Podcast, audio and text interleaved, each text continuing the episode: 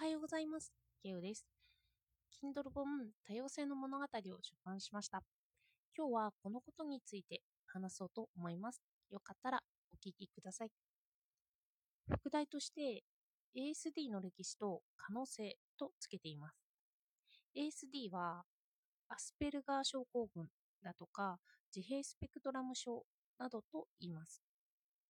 そして文系を参照に私は客観的に書いていっていますけど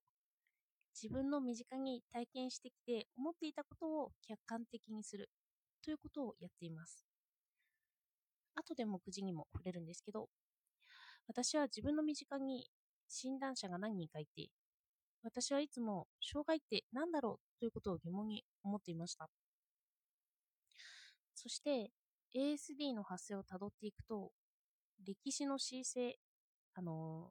当時の人が勝手につけたという経緯も発見できたんですよ。もちろん障害っていうのは本人に支障があるから自分からもらうということもあるんですけど社会的に支障があるからといった理由でもつけられてしまったことがあるんですよね。私はプロフィールに ASD 傾向と書いてあるんですけどいろいろ調べていっても ASD の傾向に当てはまると調べるたびに感じています。実は昨日心理カウンセリングを受けてきました。自分からというよりは同僚や店長からあなたは最近表情が暗いし事情を聞くとこれはカウンセリングを受けに行った方がいいんじゃないかと言われたんですよ。それで無意識にまあ自分で出してしまっている部分は自分ではわからないのでだから必要なのかなと思って昨日会社のに受けに行ったんですよね。ちょっと相談事もあったので別として。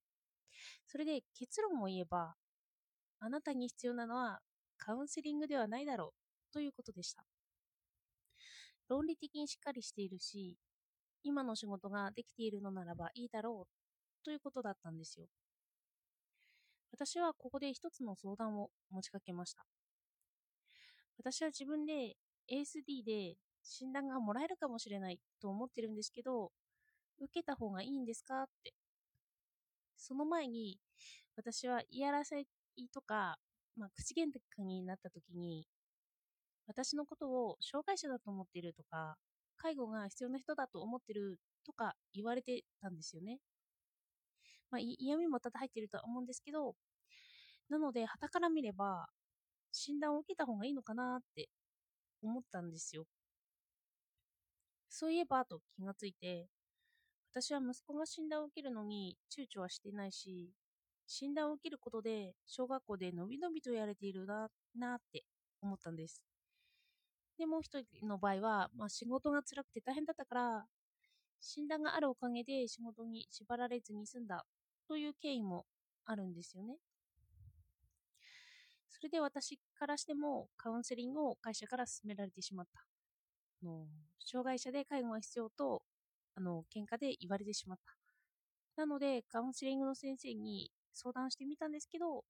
あの必要はなさそうだと言われました。私の今の職場はレジの作業が多いので、私はそこまで仕事では困ってないんですよね。表情が暗いっていうのはあるんですけど、就職して初めは大変だったんですけど、そのうちに10年も超えれば慣れとかが生じてきて、慣れが生じてくるとそういう作業とかって楽になるんですよね。そして私事はこのぐらいにして本に戻ります。そうなんですよ。私は小さい頃から精神病が身近にあったんですよね。なので、それを考える機会も多かったんです。そういう文献にあたって考えるにつれて、今まで障害とカテゴライズしていたことの枠組みを消して考えられるようになってきました。実際、診断は下ってないものの、哲学者でも ASD だろうという人は多いんですよ。その人が書いた哲学書はどのようなものかという興味も興味もかなりありました。多様性の物語の本では、哲学者ドゥルーズが語っていたモル的分子的という概念もあの紹介しています。これは ASD 特性とかあの傾向の人の感じ方としてもあのこういうふうに感じてるんだよということを思ってほしいなと思って紹介しています。えっと、本の全体的な目次はこうです。あのカテゴリカルとディメンショナルの説明。ASD が精神病と付けられた背景。歴史から ASD について考える理由をうつ病から考察。イノベーションとイミテーションから多様性を見る。感情の分子的、モル的。脳科学科学から分子的、モル的を説明する。予測誤差とは？という目次構成になっています。哲学を身近にと私は言ってますけれど、この客観的に調べた文献は私の主観でもあります。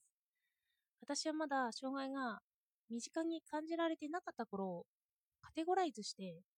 障害を見ていたと思うんですよね。区別してみていて、私とは違う世界なんだって、まあ、あの、小さい頃なんですけど、そう思ってた時期もあったっていうことなんです。でも、一歩踏み込んでいけば、全くそんなことはなくて、切れ目が見えない問題ということもあるんですよね。あの、カテゴリーがあると対照的なのが dimensional なんですけど、この dimensional というのは、スペクトラムという虹の考え方なんですよ。切れ目がなくて、グラデーションの中で考えていくんですよね。そして何でも dimensional に考えていけばいいかというと、グラデーションとかその境目がないというのの中で考えていけばいいかというとそうではなくて、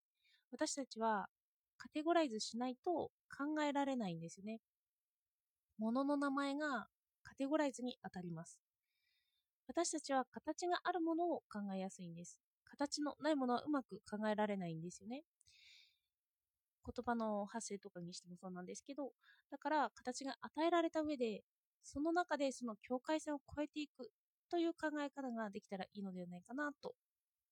考えています。境界線を考えるという感じですね。